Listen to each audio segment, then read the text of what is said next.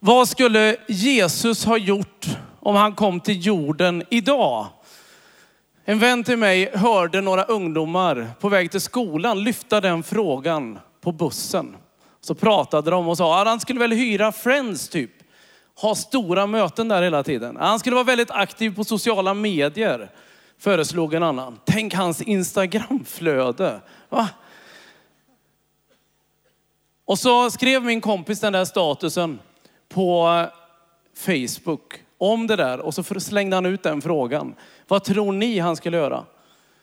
Jag funderade lite och kom fram till, han skulle säkerligen kunna göra alla de där sakerna. Men om jag bara skulle få säga en sak, skulle jag säga, han skulle troligtvis göra som då. Han skulle välja ut en 10-12 stycken, ta mycket tid tillsammans med dem, äta tillsammans med dem.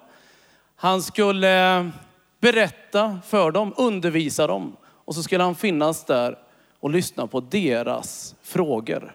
Det var vad Jesus gjorde då. Och jag tror det är vad han skulle göra nu. Och då blir det vårt uppdrag också. Alfa har i 20 års tid berikat svensk kristenhet med den plattformen. En möjlighet att ordna en kurs i kristen tro för icke kyrkvana människor som består av tre stycken olika delar. Det första är matgemenskap. Att man möts tillsammans kring måltiden och samtalar anspråkslöst och enkelt. Det andra det är föredraget som antingen hålls av en, en person, en pastor eller någon ideell ledare. Eller ska man använda de här nya filmserierna som är fantastiskt bra. En för vuxna och en för tonåringar. Där berättar vi vad vi som kyrka tror på. Tydligt och klart i ämnen som varför behövde Jesus dö? Hur och varför ska jag be och läsa Bibeln? Och hur kan jag bli fylld av helig ande? Sen är det punkt tre i en alfakväll. Det är samtalet. Då är det inte längre vi som kyrka som talar och berättar vad vi tror på. Då är det deltagarna i gruppen som får berätta, som får säga vad de tycker och anser i de här frågorna. Och i allt detta, under den resan som de här veckorna utgör, så kommer folk till tro och fördjupas i sin tro. Den erfarenheten finns i 170 länder. Över 30 miljoner människor har gått en alfakurs idag. Och det finns ingenting som tyder på att det stannar av någonstans. Ibland hör jag den frågan, är inte alfas tid förbi? Har det inte varit, är det liksom inte kört nu? Borde vi inte testa något nytt? Frågan är ju naturlig eftersom väldigt mycket har kommit och gått på de här decennierna. Men alfa består faktiskt av den enkla anledningen tror jag att det ligger väldigt nära Jesu hjärta. Både i sättet att möta människor, att brett inbjuda och sen utmana smalt, klart och tydligt. Därför funkar Alfa än idag ut över världen och i Sverige. Vi behöver återmissionera Sverige, eller hur? Alfa är ett av redskapen för det. Ta tillvara på den chansen. Starta en eller massor kurser i höst. Som jag sa på den här filmen. Det går ju faktiskt att hålla en alfakurs hemma nu med grannarna. Väldigt enkelt med hjälp av de här filmerna. Ta vara på den chansen. Det påstås till och med att det är helt gratis. Eller hur? Låt oss för Guds rikes skull och för människors skull göra allt vad vi kan för att sprida budskapet. Ett välbeprövat sätt är alfakursen. Ta tillvara på det. Tack.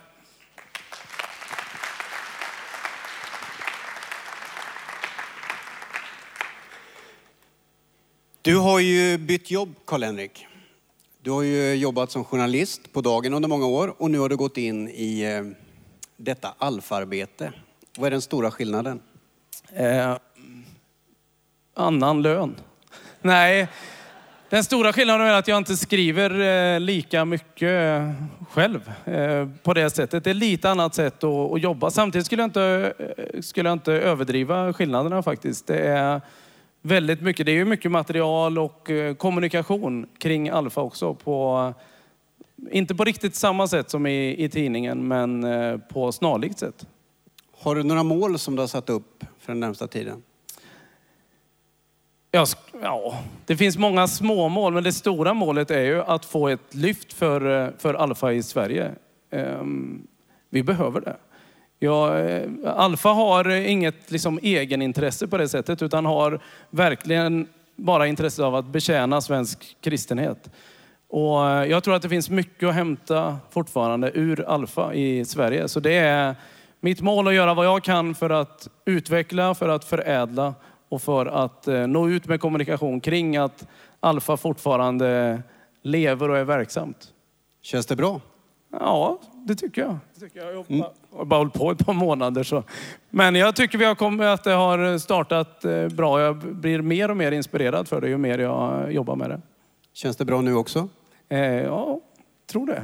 Jag ger igen för alla år han har manglat mig nu. Så. Jag har, ställt bättre frågor. jag har ställt bättre frågor dock. jag tänkte föreslå att vi skulle be för honom, men det brann inne nu. Kan be för Daniel Gran Ja. också. Han är en kär kollega. Ska vi göra så att vi om... vi omsluter Daniel och vi tar med Karl-Henrik i det nya uppdraget. Det är ju som så här, vi kan aldrig bli för många i Guds rike som jobbar för att nå nya människor med evangelium. Och jag tror att det här är Gud välbehagligt att vi ber om välsignelse över din nya tjänst och det uppdrag som det innebär. Att faktiskt jobba så att alfakurserna ökar och på det sättet Jesus blir mer känd.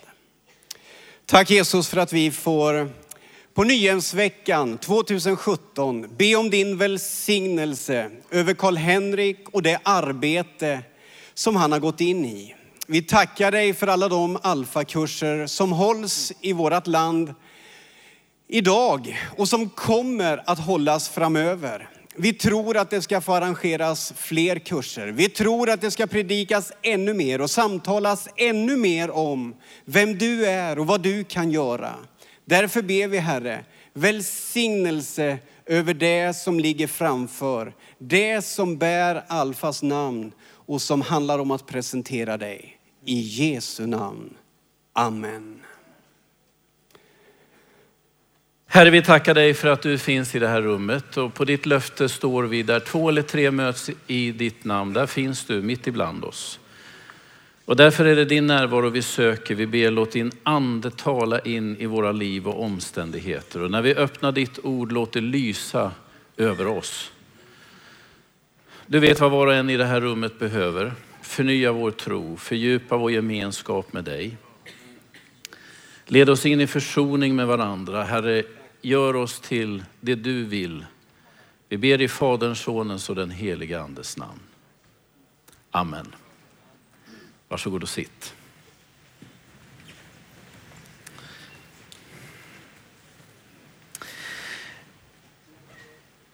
Rubriken för den här dagen är Jesu ord ifrån Johannes 11. Jag är uppståndelsen och livet.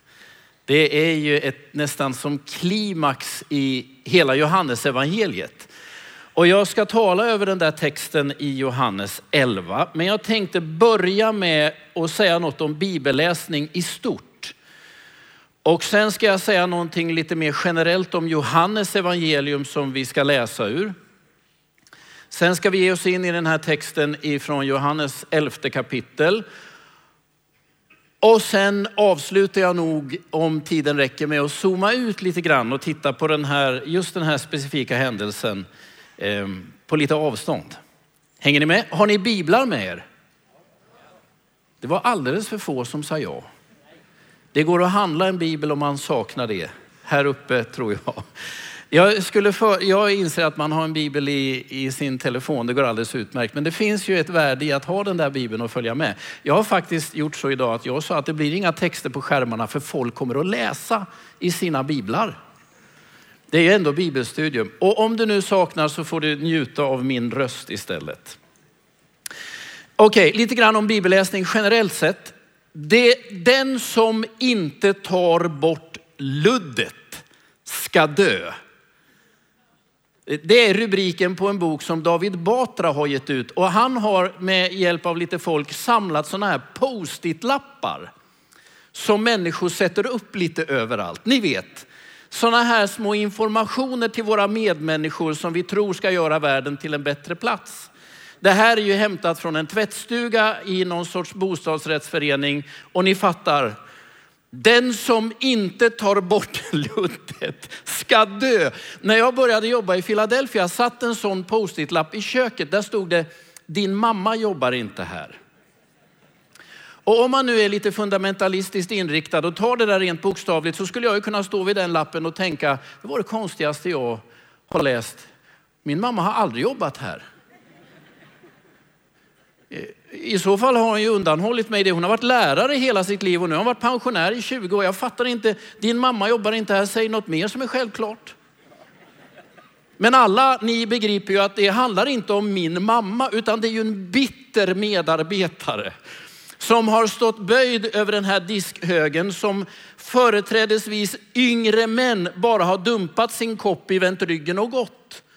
Och medarbetare i fråga, jag vet ju inte vem det är, och skulle jag veta det så har jag tystnadsplikt, har ju helt enkelt känt sig föranledd av omständigheterna på kontoret att upplysa de andra i gemenskapen att din morsa sköter inte grejerna åt dig här som hon nog gjorde när du växte upp, din bortskämda typ. Men jag som tar ansvar, jag har fått stå här och skrubba din smutsiga kopp. Borde inte du ta ansvar själv? Det är ju det som står på lappen. Men det enda man kan läsa är, din mamma jobbar inte här. Men vi fattar att det står så mycket mer än bara orden som är på text. Det där tror jag man ska ha med sig när man läser Bibeln. Det är inte alltid det som står är det enda innehållet. Det gäller att läsa och läsa om en gång till. Vad är det för budskap? Vad är det jag lyssnar efter? Så jag tänker ibland på David Batra av någon underlig anledning när jag öppnar min bibel och ber Gud om ljus över skriften så att jag verkligen förstår. Nu är det ju en del, det hörde jag när jag var ganska ny i tron, att Bibeln är som en kokbok eller som en instruktionsbok. Det är inte sant. Det är en ganska subtil, lite avancerad text som kräver rätt mycket eftertanke och jag är tacksam till Gud för det. För då har jag sysselsättning fram till pension och långt därefter.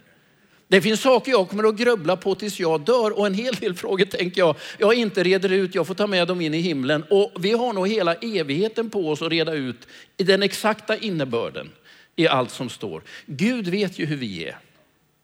Så jag tror, jag vill med det här säga att, att Bibeln kräver att vi på något sätt står på tå lite grann, skärper sinnena, ber om andens ledning. Sen är jag ju tacksam för att Bibeln har någon sorts in, inneboende elasticitet. Jag vet inte riktigt hur jag ska förklara det här, men egentligen hade det räckt med ett evangelium. Och gärna i någon sorts A, B, C, D eller 1, 2, 3, 4, 5 uppslagsformat. Ni vet när man har en fråga om det här med skatter, ja men då går vi till punkt 5a i boken och så läser vi vad som gäller för den som vill följa Jesus. Det är ju inte så. Vi har fyra evangelier. Och det gör ju inte saken alldeles mycket enklare och de är inte helt lika. Och nu kan man ju tänka att det är en nyhet, det är det ju inte. Låt mig nu säga att våra kollegor som fick ta över av Jesus var ju fullt medvetna om detta. Och det hör ju på något sätt till den mänskliga hela eh, eh, mänskliga identiteten, att vi på något sätt ser och tolkar det vi upplever lite olika. Nu tar vi den här frågan, hur många här inne kommer ihåg när Olof Palme sköts? Upp med en hand. Och så bara låt det sjunka in hur gamla vi är. 1986, ni vet hela ungdomshelgen som var här fanns inte då. Det märkliga är att från den händelsen så finns det ju ett antal ögonvittnen. Människor som man vet med öppna ögon såg exakt vad som hände. Och när man läser de vittnesbörden, vilket jag har gjort en gång för länge sedan, så inser man att de är ju inte överens. Någon talar om att det är två människor, någon säger att det var en atlet, någon påstår att det var en missbrukare, någon säger att det var en huva med rock, någon, ja ni vet. Har de inte sett samma sak? Jo, det har de gjort. Och ändå är ju vi människor sådana att vi ser och, och, vi på något sätt tolkar lite olika. Och det, det betyder inte att det som, det som har hänt inte har hänt. Jag skulle säga enda sättet att lyckas få människor att exakt samstämmigt säga samma sak om en händelse är bara möjligt på ett enda sätt och det är att man ljuger ihop det.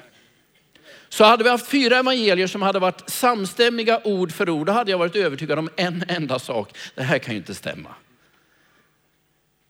Ja, ni förstår. Det vill säga bibelläsningen kräver, menar jag, rätt mycket arbete, rätt mycket eftertanke, rätt mycket samtal, bearbetning och det är en ständigt pågående process. Jag tänker mig att Bibeln ibland är som en god vän som jag samtalar med en vän som talar in i mitt liv, som talar till mig, som korrigerar mig, som vägleder mig. Det är ju en vän som jag ibland har rätt mycket bekymmer med. Jag tänker, men så här kan det ju inte vara, men så kan man inte säga. Och sen brottas vi fram och tillbaka, men det är en ofrånkomlig vän som följer mig. Och jag någon gång sa att jag tror kanske inte på Bibeln, men jag tror ju med min Bibel.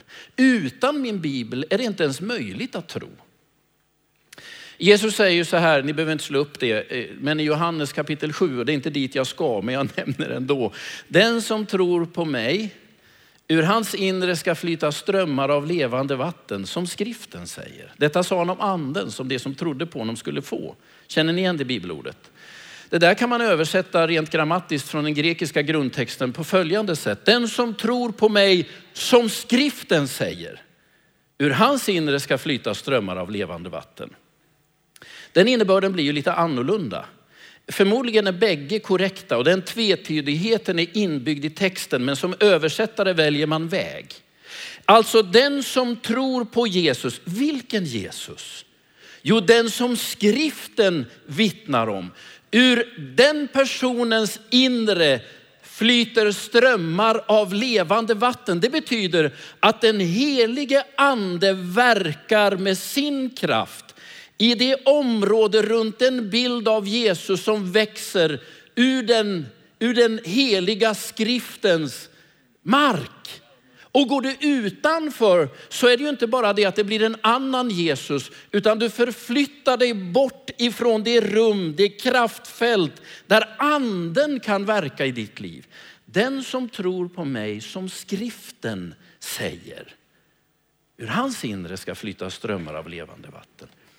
Så jag skulle vilja säga detta att vi läser Bibeln och läser om och läser om och läser om och läser om. Det tror jag är en del av, av den, det kristna livet, vitaliseringen. Och när jag nu läser Bibeln om och om igen så upptäcker jag ju för varje år som går nya saker. Därför att det är som att bibelordet kastar nytt ljus över områden i mitt liv som jag inte tänkte, de låg liksom i skugga förut. Men så kommer man in i en ny passage och så ser man någonting nytt. Så med detta vill jag bara uppmuntra dig att läsa skriften om och om och om igen. Samma vittnesbörd. Ja, som ett exempel, ni vet det här med att det ändå är, finns en sorts olikhet inbyggd utan att budskapet förändras. Känner ni igen den här, bygg inte ditt hus på en... Ja, just det. Den där, den där, bygg inte hus på en sandig strand. Jag kan inte sången. Jag har aldrig gått i söndagsskola. Så jag har en del glapp i min kunskap. Och är det något nu som blir fel idag så får ni tänka, ah, han har inte gått i söndagsskola, det märkte man. Ja, men bygg inte hus. Alltså man, Jesus säger i Matteus 7 att man ska bygga sitt hus på klippan. Och sen säger han att när regnet kommer och floden dyker upp, då kommer det huset stå stadigt. Så läser man samma liknelse i Lukas version kapitel 6 då säger han att man ska gräva djupt och bygga hus. Sen säger han att när floden stiger. Jaha, alltså hur är det nu? i ena ska man lägga det på berget, men i, i Lukas version ska man tydligen gräva också för att få ner huset ordentligt. I, I Matteus version kommer regnet, men i Lukas version stiger floden. Alltså budskapet är detsamma, men det är som att, som att eh, man vill berätta det här på lite olika sätt. Och när man då försöker lista ut vad beror den här skillnaden på? Alla bibelläsare, alla vi har ju sett det här, eller hur? Det är klart man har noterat det här. Vad beror det här på? Ja, men möjligen är det så enkelt att Lukas skriver sitt evangelium för romare. Det ser man ju av att han använder måttenhet och myntenhet, ungefär som när vi åker till USA. Plötsligt ändras ju alla system, de kan ju inte räkna ordentligt i USA. Utan man inser det är fötter och armar och annat man tar till för att mäta saker. Ja, det är samma sak när du läser Nya Testamentet. Man fattar på Lukas sätt att bedöma saker och ting att aha, nu är det romare han talar för. Och romare har erfarenhet, eller de som fanns i Italien, av att floden svämmade över. Dessutom vet vi att romare de grävde källare. Det gjorde man inte i Palestina eller i Israel på Jesu tid. Ingen byggde ett hus med källare. Och Matteus, det anar vi också, av det här med måttenheter, myntenheter. Han skriver ju för företrädesvis judiskt förankrade människor. Så han talar om regnet som faller medan Lukas talar om floden som svämmar över. Och då, då, tänker jag, vad sa Jesus egentligen? Vem är det som far med osanning här? Jag inser att inte alla tänker det, men nog har jag tänkt den tanken. Och så tänker jag så här, men om det nu görs någon sorts så kallad kontextualisering, det vill säga budskapet förvanskas inte, men det sätts in i en kontext som gör att åhöraren förstår. För en klok romare grävde ner sig för att få stadig grund. En israelit letade upp en klippa och satte det där. I Israel finns det väl inga floder som svämmar över, det är bara Jordan och den är ju redan på djupet. I, I Italien var det ju ständiga översvämningar. Så vad gör evangelisterna? Jo, men de väljer ju helt enkelt att ta detta evangelium som Jesus har gett dem. Och redan i nya testamentet så ser vi att det finns en lyhördhet kring mottagarnas möjlighet att förstå budskapet. Och så förs evangeliet utan att det förändras rakt in i den kontexten. Var kommer det här ifrån? Kan man göra så? Ja, min enda enkla tes är att exakt detta är rotat i Jesus själv. Det är ju detta som är deras uppdrag. Och jag tänker att den lyhördheten kan vi möjligen lära lite av. Hur kommunicerar vi det eviga, ofelbara evangeliet in i den tid och det sammanhang som är vårt? Det här tänker jag man kan se och höra och lära när man läser Bibeln. Ja, vi tar lite om Johannes. Johannes berättar ju samma, lite på, på punkt två. Johannes lite över, lite, vi flyger över honom lite på höjden så att säga. Han berättar ju samma berättelse som Matteus, Markus och Lukas, men det är ju annorlunda. Och när jag, läser, när jag läser Johannes då brukar jag tänka, hur är det jag berättar om mig och Helena, min fru? Jag brukar säga att första gången jag träffade min fru, det är 30 år sedan drygt. Och då kan alla ni förstå att ja, men det var naturligtvis första gången han träffade sin fru. Å andra sidan, om man nu kunde förflytta sig i tid och rum 30 år bakåt i tid och se det där mötet mellan mig och Helena första gången. Bara tanken att jag skulle gå fram till henne och säga, hörru du, jag tror att vi ska gifta oss. Och vad säger du, ska vi inte slå till och skaffa fyra barn? Det hade aldrig blivit något. Om man tar det från början så hade jag bara tänkt vilken intressant, jag älskar hennes skratt. Hur kan det här? Och så hade man, ni vet om man berättar historien från början, då vet man ju inte att de här ska bli ett par. Men om man berättar det från slutet, då vet man ju att ja, men de ska ju bli ett par. Matteus, Markus och Lukas, de börjar ju liksom från början. Ja, det finns några antydningar med i starten, men sen får man hänga med lärjungarna från start och de tänker, wow, Jesus är en mirakelmakare och han säger väldigt intressanta saker. Och sen går ju halva evangelierna innan Petrus knäcker koden och säger, nej men du är något helt annat. Du måste, du måste vara Messias, den levande Gudens son. Medan Johannes i sitt evangelium, han tänker det där kan vi hoppa över, det där vet alla, vi säger det från början. Och så bygger han in från absolut första kapitlet och sen hela vägen den själva grundförståelse som har burit den kristna gemenskapen sen efter pingstdagen och Jesu död och uppståndelse. Är det någonting annat han berättar? Nej, men på ett annat sätt. Men bägge perspektiven är liksom sanna. Så Johannes är ju annorlunda men väldigt fascinerande. Sen är det ju en sak som man noterar. Det här antar jag att ni alla har funderat på.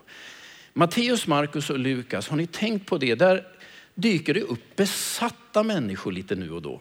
Och räknar man ihop alla olika personer och parallellställen så rör det sig totalt sett om sex individer. Men de tar i beskrivningarna rätt mycket plats. Sen finns det tolv sådana här sammanfattande berättelser som säger att Jesus botade sjuka och besatta.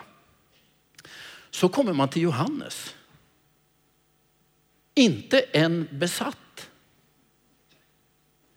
Har ni tänkt på det?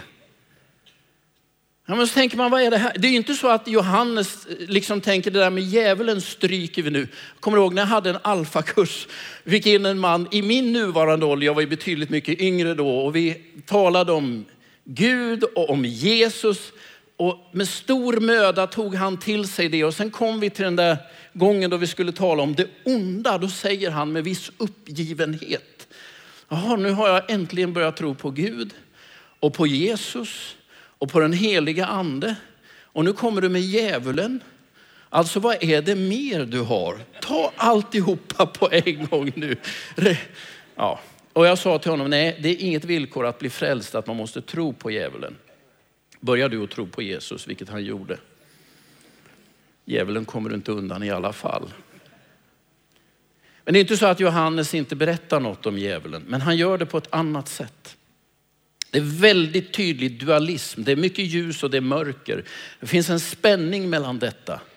Men han berättar om detta på ett annat sätt. Jag vill bara att du ska notera att det är en annan berättarteknik. Sen, sen ägnar sig ju Johannes åt det man skulle kunna kalla någon sorts ja, nästan ironi, möjligen lite tvetydigheter eller lager på lager metoden i sina berättelser. Och nu hoppas jag inte förstör något för någon, för det här har vi ju använt ibland som ett beröm, men man kan fundera på vad det verkligen handlar om. Det är i kapitel 1. Följ med mig till Johannes evangelium kapitel 1. Och så läser vi från vers 45.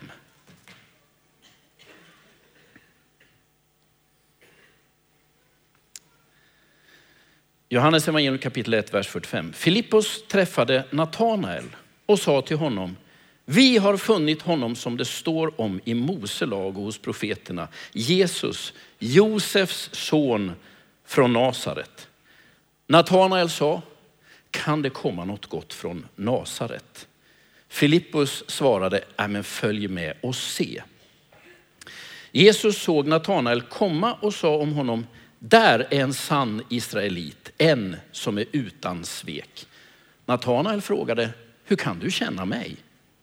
Jesus svarade, innan Filippos ropade på dig såg jag dig under fikonträdet. Natanael svarade, Rabbi, du är Guds son, du är Israels konung. Då sa Jesus till honom, du tror därför att jag sa att jag såg dig under fikonträdet. Större ting ska du få se.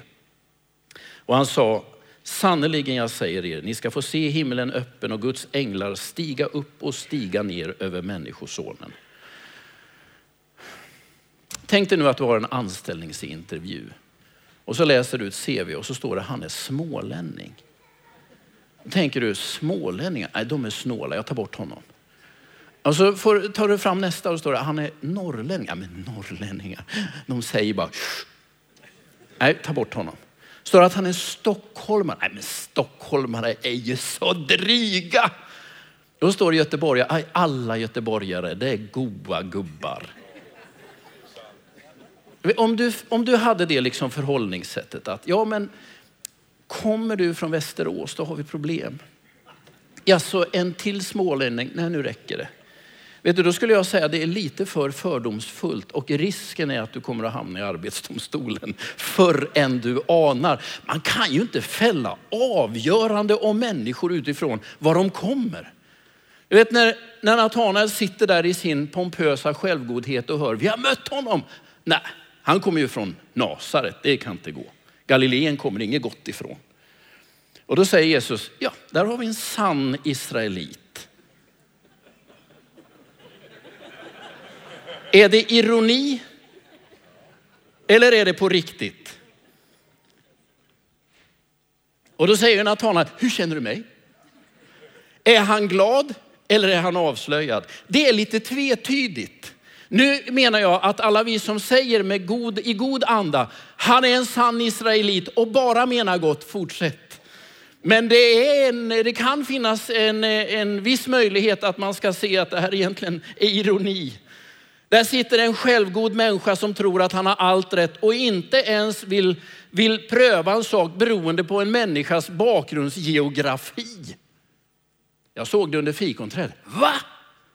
Det räcker tydligen att någon säger, jag har sett dig under fikonträdet. Du måste vara Guds son. Hur tillräknelig är den här personen? Hänger ni med? Och jag hoppas inte jag ställer till det. Men så här är det i Johannes evangelium. Det är lite tvetydigheter. Eller när Jesus möter Nikodemus, ni vet den fullfjädrade teologen som kommer sent om kvällen och säger, vi vet att det är från Gud det har kommit. Mästare, ingen kan göra sådana under som du utan att Gud är med honom. Och jag skulle i det läget som föreståndare i Philadelphia säga välkommen. Vi behöver dig. Jesus säger du ser ingenting om du inte blir född på nytt. Rätt, rätt kärv öppning. Och då börjar ju Nikodemus klia sig i huvudet och sen frågar han ju faktiskt bokstavligt, ska jag leta upp min gamla mamma? Han frågar ju det, detta står i Bibeln, inte jag som hittar på nu. Men kan ni se det, alltså nästan tragikomiskt. Här sitter en av de klokaste och tänker född på nytt. Ja, då ska man krypa upp i moderlivet igen. Det blir inte lätt. Ja, men det är ju faktiskt så. Det är ju någon sorts, eller när han talar med kvinnan vid Sykars brunn.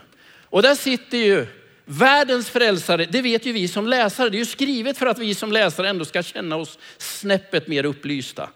Och så talar han med den här kvinnan och hon vet ju inte vem det är som sitter och talar med honom. Hon säger om du visste vem det är som talar med dig, då skulle du be honom och han skulle ge dig levande vatten. Och hon verkar ju bara vara sugen på att få hjälp med rördragning hem. Och så säger han, den som tror på mig, ur hennes inre ska flyta strömmar av levande vatten. Och vi tänker, anden är på gång. Men hon tänker bara, rörmokaren är här. Ge mig det vattnet så jag aldrig mer behöver komma hit. Eh, alltså hon ser inte, hon förstår inte. Det finns lite ironi, lite humor, rätt mycket tvetidigheter i det här. Hela Johannes evangelium innehåller detta. Och som läsare ser vi det här. Möjligen om vi har läst de här berättelserna med allt för mycket förförståelse så går det oss förbi. Men det ligger där hela tiden. Äh, nu hoppar vi in i kapitel 11, vi får ta oss dit. Johannes evangelium kapitel 11. Nu går vi in i texten för den här dagen.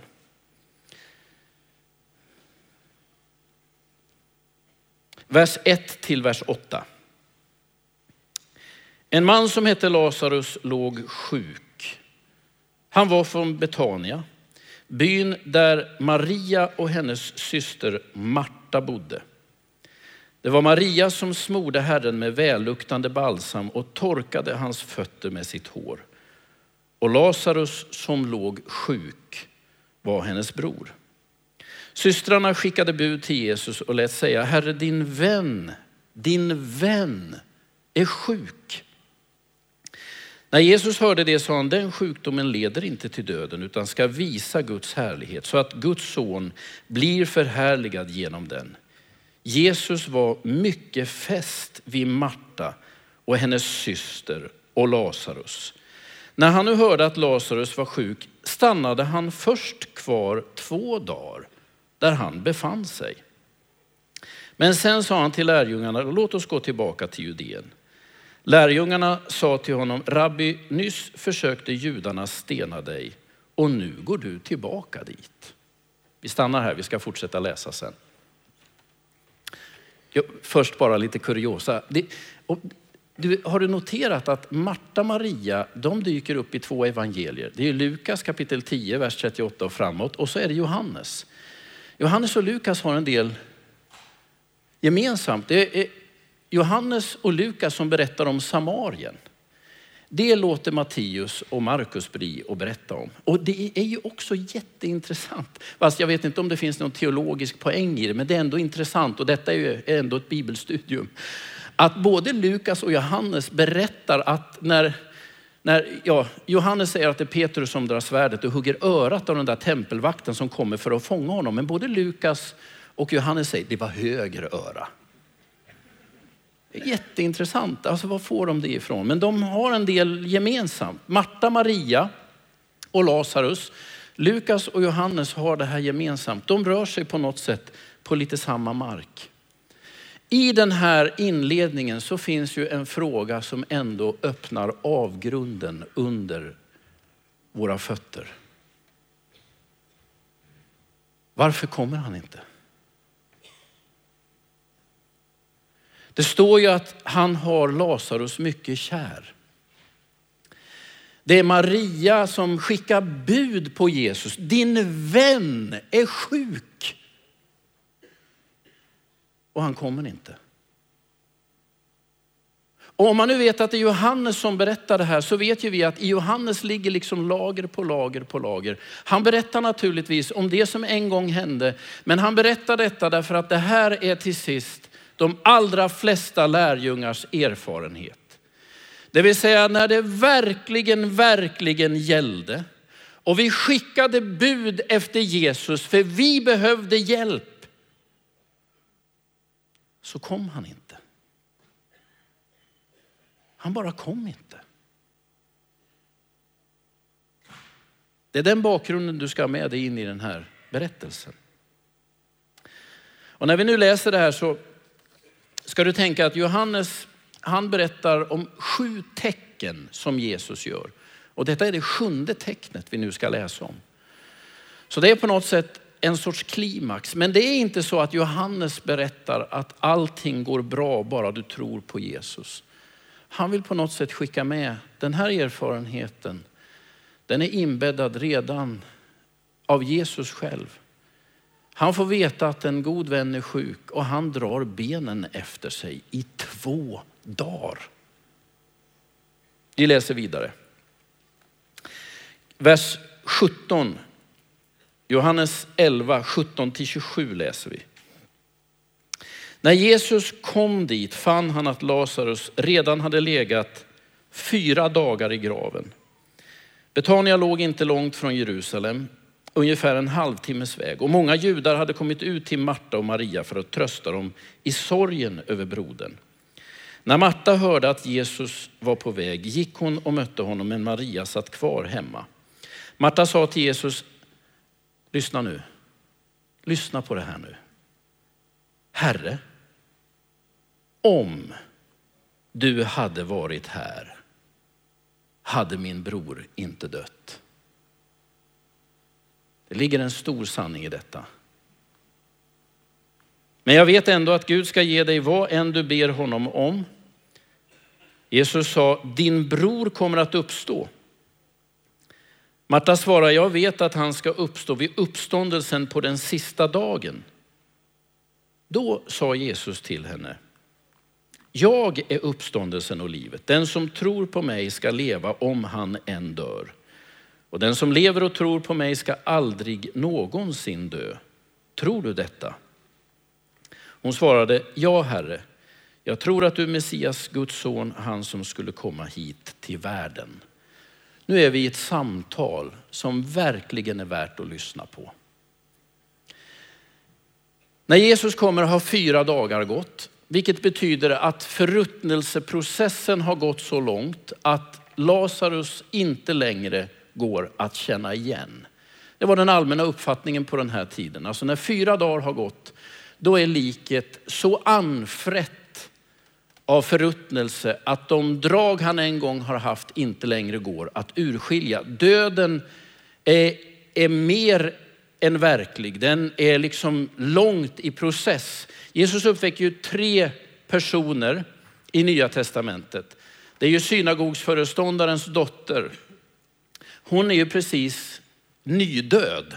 Och sen är det någon änkas son i Nain Han är också rätt nydöd för det är begravningsprocess och den hölls samma dag. När vi kommer till Lazarus, då får man uttala sig att här handlar det om tvärdöd. Alltså det är död i, i dess fulla fullbordan. Förruttnelsen har börjat, stanken sprider sig. När jag, när jag läser den här berättelsen så handlar ju det här om, om egentligen våra absolut största frågor i livet. Har ni läst den här sagan om den lille gubben som har skaffat sig ett tyg? Och så går han till skräddaren. Och så säger han till skräddaren, jag skulle önska att du gjorde en rock av det här tyget. Det är en fin väv. Och skräddaren säger naturligtvis, jag fixar en rock åt dig. Ja, när är den klar? Ja, men kom tillbaka nästa vecka. Och så kommer han tillbaka nästa vecka och frågar, hur blir det med rocken? Och då säger skräddaren, nej det blev ingen rock. Nej, vad blev det då? säger den snälla lilla gubben får man ju säga. Nej, säger skräddaren, det blev ett par byxor. Och då tänker jag, ja men ett par byxor det är fint. Det behöver man också. När är de klara? Nej, men nästa vecka. Och så går han iväg. Kommer tillbaka veckan på och säger skräddaren, det blev inga byxor. Nej, vad blev det då? Det blev en väst. Ja, det är fint också. På kalas kan man ha väst. När är den klar? Nästa vecka kommer han tillbaka. Är västen klar? Nej, det blev ingen väst. Vad blev det då? Det blev en vante. Tänker man, nu börjar det bli lite kvar. Mycket spill är det på den här verkstaden. När är den klar då? Ja, men säger skräddaren nästa vecka. Och så kommer han tillbaka veckan på och säger, var var är vanten? Ja, säger skräddaren, det blev ingen vante. Vad blev det då? Ja, säger skräddaren, det blev ingenting. Och så gick den lilla gubben iväg och så slutade han kom aldrig tillbaka. Det är ju den där känslan som man har när man står i den här erfarenheten. Mitt liv är som en dyrbar väv. Och när man är ung drömmer man om allt vackert man ska göra. Men det är som att vecka efter vecka så blir det mindre och mindre kvar. Och för den som har hållit ett dött barn i sina armar så vet man att det blev ingenting. Det är taget ifrån mig. Alla har vi de där upplevelserna och så tänker vi, men de skjuter vi undan. Sånt är inte livet. Det där onda, det svåra eller när man håller i handen av den älskade som man har delat ett liv med och hon eller han drar sitt sista andetag. Vad blev det av det?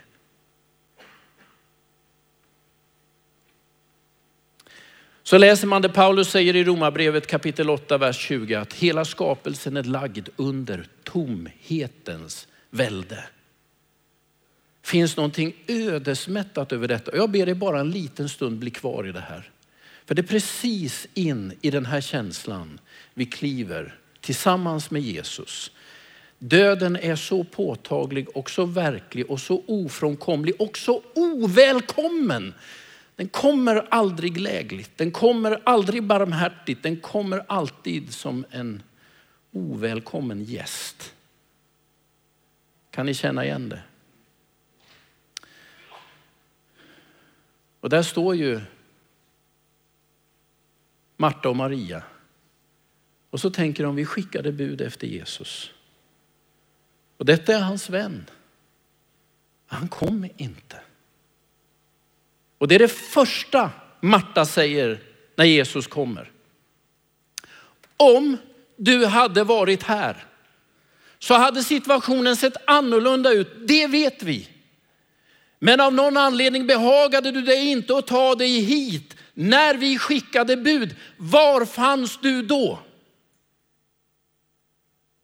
Och nu behöver du inte erkänna, men om du är människa har du ställt den frågan till Gud mer än en gång. Var är du nu? Och så tänker jag, vad svarar Jesus? Ingenting. Han är tyst. Låt mig nu säga att det är en skillnad på tysthet och tomhet. Rummet är inte tomt, men det är tyst. Och jag inser att ibland är det precis detta jag måste lära mig att leva med. Att på det som jag tycker är den avgörande frågan så får jag inget svar. Men rummet är tyst, men det är Låt mig säga det till dig, du som sitter med det här i kroppen just nu. Varför, varför, varför? Och som vi har bett, som vi har ropat. Och varför kom han inte? Även om du upplever att rummet du just nu sitter i är tyst, så vill jag säga till dig, det är inte tomt. Du sitter inte själv. Han har inte övergett dig. Det är okej okay att utropa den här frågan. Du kan trycka den i ansiktet på honom. Han vet, han förstår och han tål. Var var du? Var inte han din vän? Om du hade varit här. Men det var du inte. Hänger ni med på detta? Det är ju som ett bråddjup som öppnar sig när man läser det här. Och så tänker man, men det här är onaturligt. Det här är något avvikande. Det här är inte det vi förväntar oss. Men tänk om det är precis tvärtom. Tänk om det är precis i det här läget som livet visar sig från sin mest sanna sida. Tänk om det är så att allt vi ägnar oss åt i välfärdens Sverige med läkarvård och vi gör ju döden osynlig. Numera så är en likbil lik vilken vanlig skåpbil som helst för att ingen människa ska behöva uppröras över död. Och om vi någon gång titta på död så är det som någon sorts underhållning en fredagkväll medan vi äter chips. Vi har tagit bort döden, men tänk om det är så att mötet med döden, det där mest ofrånkomliga i vårt liv, det vi inte vill tala om, inte vill säga något om, inte själva vill låtsas om. Tänk om det är där, just där, som livet är som mest verkligt. Det är inte bara en uppmuntrande tanke. Jag brukar ibland citera män i min egen ålder. Vi säger inte när vi dör, vi säger om jag dör. Vi försöker tänka att det nog är förhandlingsbart. Låt mig nu upplysa dig om att det är det enda som är säkert för varenda en i detta rum.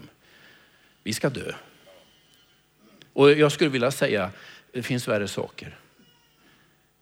Men för de som står runt omkring är ju smärtan ibland obeskrivlig. Här har vi ropat efter ett bönesvar som uteblev. Och det enda jag kan konstatera är att Jesus svarar inte på frågan. Och jag skulle så gärna vilja ha ett svar på den frågan. Varför, detta lidandets varför, kunde du inte sagt något? Sen inser jag att en sorts logik kring detta hade inte löst någonting. Jag hade önskat att världen var annorlunda, men det är den inte nu. Den kommer att bli. Den dagen väntar vi på, vi ropar på den. Kom Herre Jesus och förvandla denna värld som är plågad under syndens välde Låt liv och rättfärdighet bryta fram. Den dagen väntar vi på, men den är inte här. Alla lever vi under de villkor som beskrivs så talande i den här berättelsen. Han är tyst, men det är inte tomt. Det vi däremot ser är att Jesus själv reagerar i den här situationen. Om du bara följer berättelsen framåt så står det inte mindre än fyra gånger i de följande verserna att Jesus blir arg. Det står att Jesus gråter, det står att hans, hans inre vänder sig.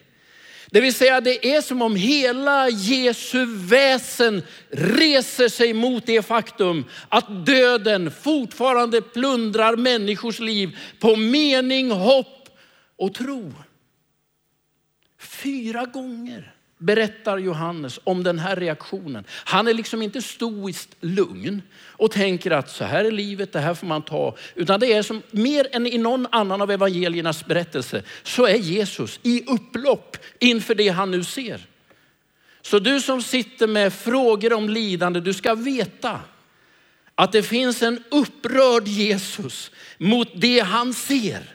Det kommer en dag då han ska till sist vrida makten ur dödens händer. Den är inte här än, men den kommer. Det är det här Paulus talar om i första Korintierbrevet kapitel 15. Bläddra dit.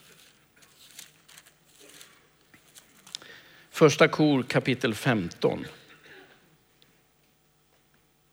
Vers 20 och ett stycke framåt.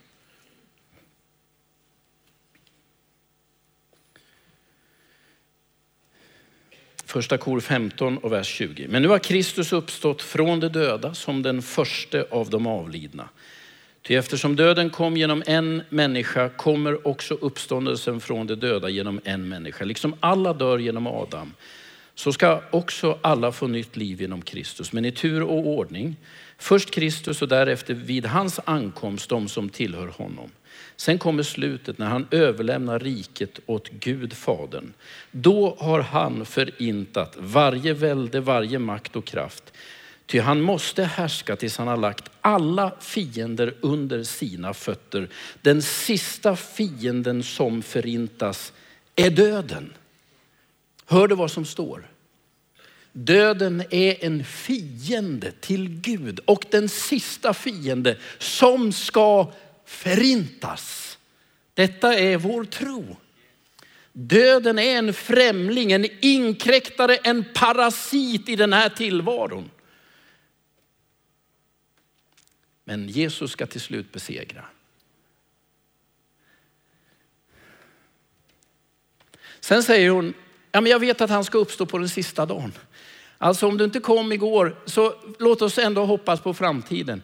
Men han, han möter inte riktigt där heller. Det tyckte jag annars hade kunnat funka. Ni vet, vi säger att vi borde sjunga mer om himlen. Det tycker jag, på allvar. på fullt allvar. Men det är inte så att Jesus säger att ja, ja, på den sista dagen, håll ut. Nej, han möter henne inte riktigt där heller. Det vill säga, han säger ingenting om varför han inte kom, men han är där. Och han säger inte heller att allt handlar om framtiden. Det är ju väldigt intressant. Och så gör han det här fantastiska påståendet. När hon har vräkt ur sig sina frågor och antytt sin tro om att något kanske blir annorlunda längre fram, då säger han, jag är uppståndelsen och livet. Den som tror på mig ska leva om han än dör och den som lever och tror på mig ska aldrig någonsin dö. När jag läste, jag läste teologi så hade vi rätt mycket själavård. Jag gick ju på Missionsförbundets utbildning. Och vi hade bland annat flera eh, ganska långa pass om att möta människor i sorg. Och en sak jag lärde mig där, jag har försökt hålla fast vid det, det är vad du än gör när du kommer till ett sorgehus, prata inte om dig själv. Jag tycker det är ett bra förslag. Jag hade en pastor på besök, han sa jag har tre råd. Håll om, håll i, håll tyst.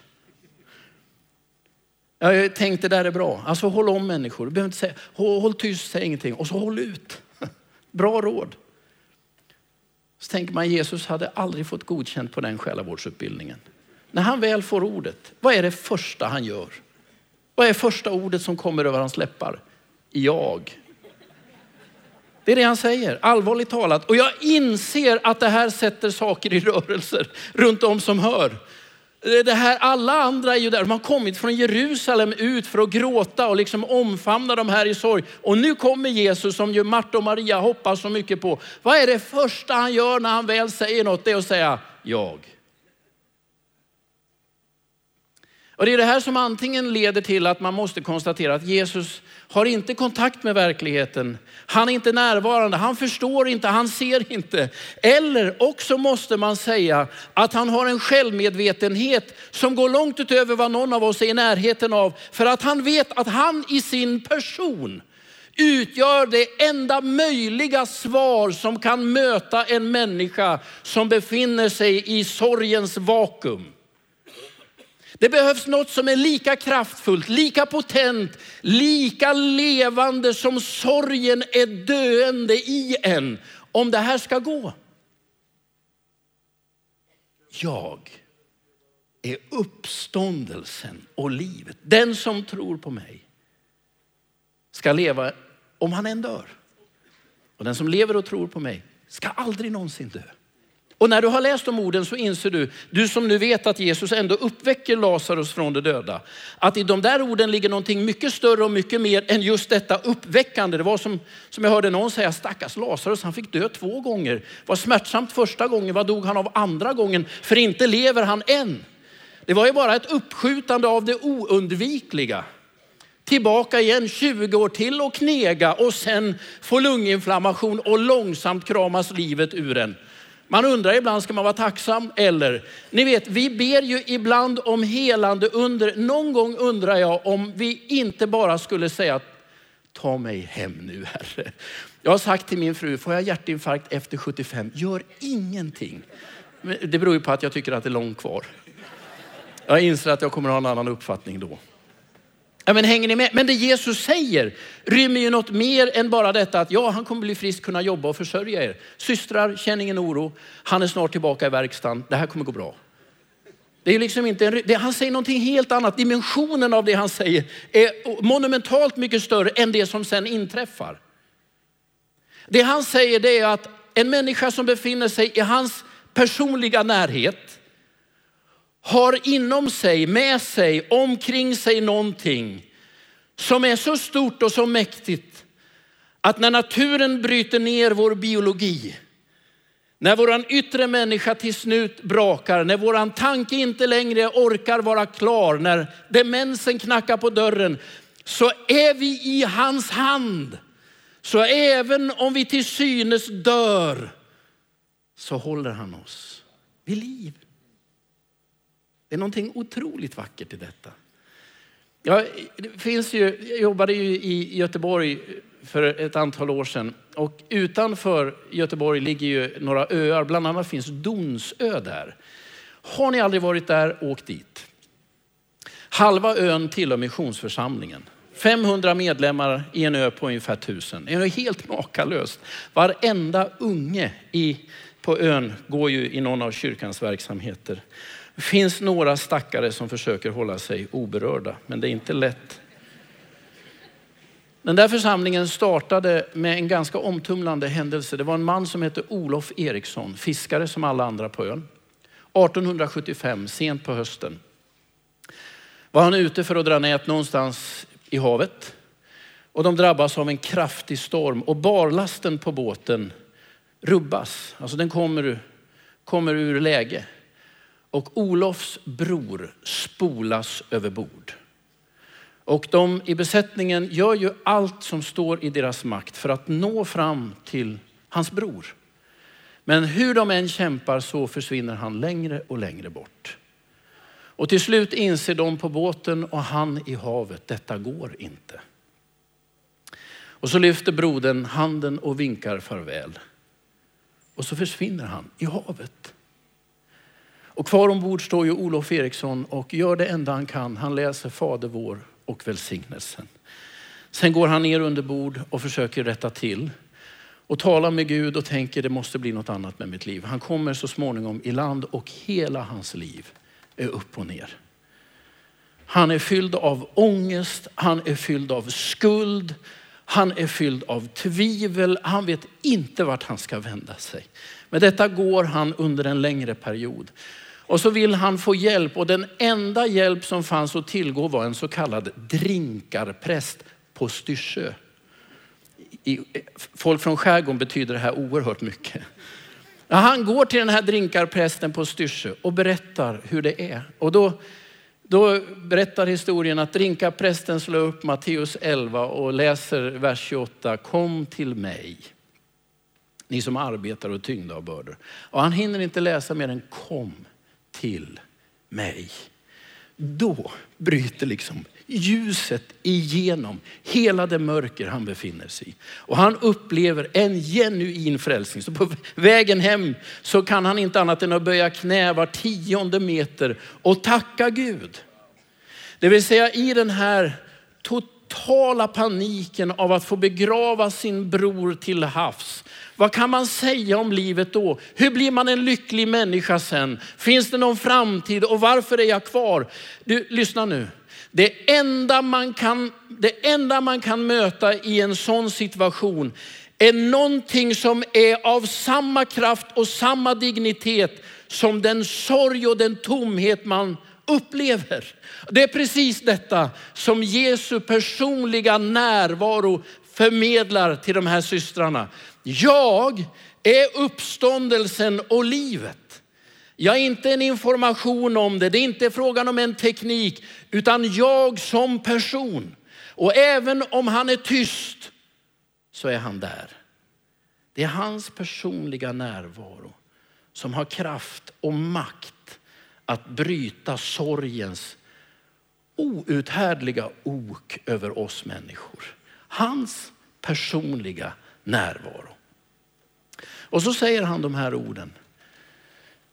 Som lever och tror på mig kommer aldrig dö. Sen uppväcker han Lazarus. Och så inser man att alla såg ju detta fantastiska mirakel. Alla såg det. Men de tolkar det på helt olika sätt.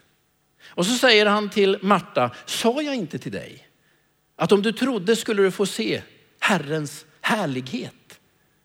Och då är frågan, var, var ser man den?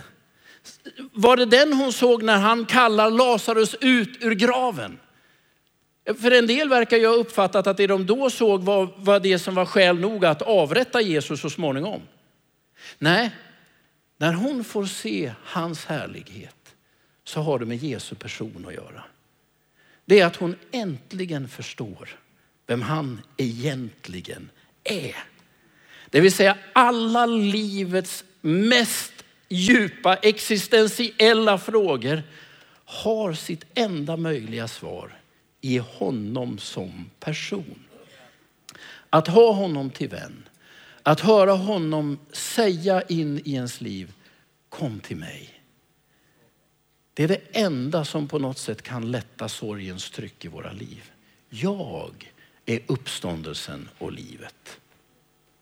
Och då säger ju Marta, den bekännelse som ju i de andra evangelierna Petrus avger. Och här kan man väl ändå ge Marta lite upprättelse. För i Lukas kan man ju möjligen känna att hon verkar vara mer praktiskt lagd.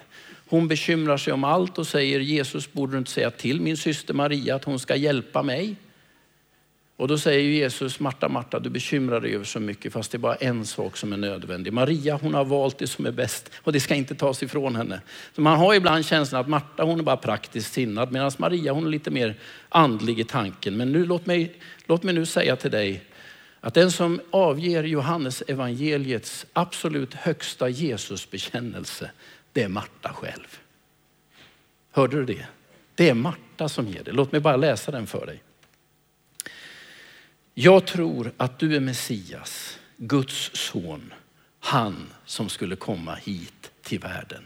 Och så säger Jesus lite längre fram, sa jag inte till dig att om du trodde, då skulle du få se Herrens härlighet. Det är inte själva undret han då talar om, jag är rätt övertygad om det. För andra ser det och bestämmer sig för något helt annat. Nej, hon ser längre, hon ser något mer. Det är inte undret som är det stora, det är han som gör det. Det är inte gåvorna som är det väsentliga, det är han som ger dem. Och det är precis vad Johannes säger i inledningen till sitt evangelium. Vi har sett hans härlighet. Den härlighet som den enda sonen får av sin far. Det är den Marta ser. Och när hon ser den har döden mist sin makt och sin kraft. Sorgen gröper fortfarande ur en människas hjärta. Men det finns någon som är större, någon som är starkare, någon som lår längre, någon som döden aldrig kan rå på och det är Jesus från Nasaret.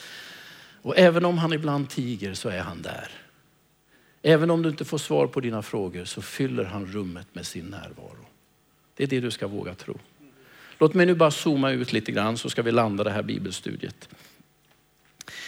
Det är faktiskt så att när, Lazarus uppväcker, eh, när Jesus uppväcker Lazarus så är det det som leder till hans död. Titta i kapitel 11.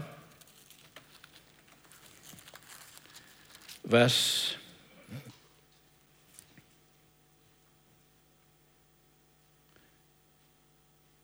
femtiotre. När Jesus har gjort detta under då samlas ledarna för att fundera på hur hanterar vi detta. Här handlar det om damage control. Vi måste reducera hans inflytande. Och så står det, från den dagen var de fast beslutna att döda honom. Det vill säga priset Jesus betalar, häng med mig nu, priset Jesus betalar för att bryta dödens makt är hans eget liv. Det är det han ger. Det är det första du ska ha med dig. Vad kostar detta Jesus? Det kostar honom hans liv. Han dör för att du inte ska bli kvar i, under tomhetens välde. utan föras in i evangeliet och in i ljuset. Där lever du. Och du som lever och tror på honom ska aldrig någonsin dö. Det andra du kan se är ju den jämförelse som finns med Lazarus och Jesus. När Lazarus kommer ut ur graven så är han ju in, eh, han är inrullad i bindlar. Så alltså Jesus rullar undan stenen, ropar ut honom och sen säger han till slut, ja men lös honom och låt honom gå. Och då står det ju att, att Lazarus kliver ut och han är ju fullt, han är fullt insnord, tänk dig som liksom i toalettpapper runt hela kroppen. Och för ansiktet sitter den här duken. Man tänker ibland, hur hittar han ut ur graven? Men han måste väl ha gått på rösten, tänker jag, Lazarus. Där uppstår han och så ut ur graven, men han är ju fortfarande inlindad. Nyckeln till det här är ju själva den där ansiktsduken. För det finns en annan berättelse i kapitel 20 som också handlar om en duk. Och då är vi vid Jesu uppståndelse från de döda. Johannes 20 vers 3 och framåt. Petrus och den andra lärjungen begav sig då ut till graven. De sprang båda två, men den andra lärjungen sprang fortare än Petrus och kom först fram till graven. Han lutade sig in och såg linnebindlarna ligga där, men gick inte in. Simon Petrus kom strax efter och han gick in i graven och han såg bindlarna ligga där, liksom duken som hade täckt huvudet. Men den låg inte tillsammans med bindlarna utan ihoprullad på ett ställe för sig. Här har Gud gjort ett ordentligt under. Det är som att man ska fatta att det här med Lazarus, ja, det är på kvarten lite grann. Men det Gud gör när han uppväcker Jesus från de döda, det håller hela vägen. Lazarus kliver ut, fortfarande inlindad, fortfarande förblindad. Men när Gud reser Jesus upp ifrån de döda, då är allt avklarat från början till slut. Det är där du ska sätta ditt hopp. Det är det han har gjort när han dör och uppstår som är grunden för din tro. Det är inte i uppväckandet av Lazarus. Han fick ju bara gå ett varv till innan han avled. Vi vet inte av vad. Men med Jesus är det annorlunda. När han går ur graven så är det en gång för alla. Döden är slutligt besegrad. Det arbetet är komplett. Det är honom du ska se och då ska du se Herrens härlighet. Det är hans närvaro du ska söka. Du får inte alla svar, men du får han som är livet och uppståndelsen i samma rum som du. Nu ber vi tillsammans. Jesus, du vet att vi ju som människor våndas över den tillvaro vi lever i. Vi kämpar med tomheten, vi kämpar med sorgen, vi kämpar med saknaden. Vi tycker ibland att du drar benen efter dig. Du kommer inte när vi ropar och vi vädjar till dig och vi får inga svar. Men Herre, nu skulle jag vilja att du på nytt ger oss det som är det enda vi kan behöva, nämligen din personliga närvaro. Kliv in i de rum där vi just nu befinner oss. Du vet att någon här är som Marta, full av frågor, full av tvivel, nästan med, med vrede mot dig. Varför kom du inte Herre? Och även om vi inte får något svar så behöver vi din närvaro. Herre, fyll rummet där vi är. Kom med din kraft, kom med din helige ande in i våra omständigheter. Blås liv på det du har fött på nytt i vårt innersta. Låt det som är av evigheten i vår varelse växa i kraft även om sjukdomen bryter ner oss. Herre, du har inte skapat oss för att dö, du har skapat oss för att leva. Och nu ber jag dig att vi ska kunna hålla fast vid tron att du en dag slutligt ska besegra döden och att du är den första av alla de som till slut ska gå ut ur graven en gång för alla för att aldrig mer gå tillbaka dit. Du har besegrat döden, du har besegrat djävulen, du har besegrat synden. Herre, du har gjort allt för att sätta oss fria. Till dig sätter vi vårt hopp och din närvaro och bara den kan fylla våra liv med mening. Så kom Herre Jesus och rör vi oss. Vi ber i Faderns och Sonens och den helige Andes namn. Amen.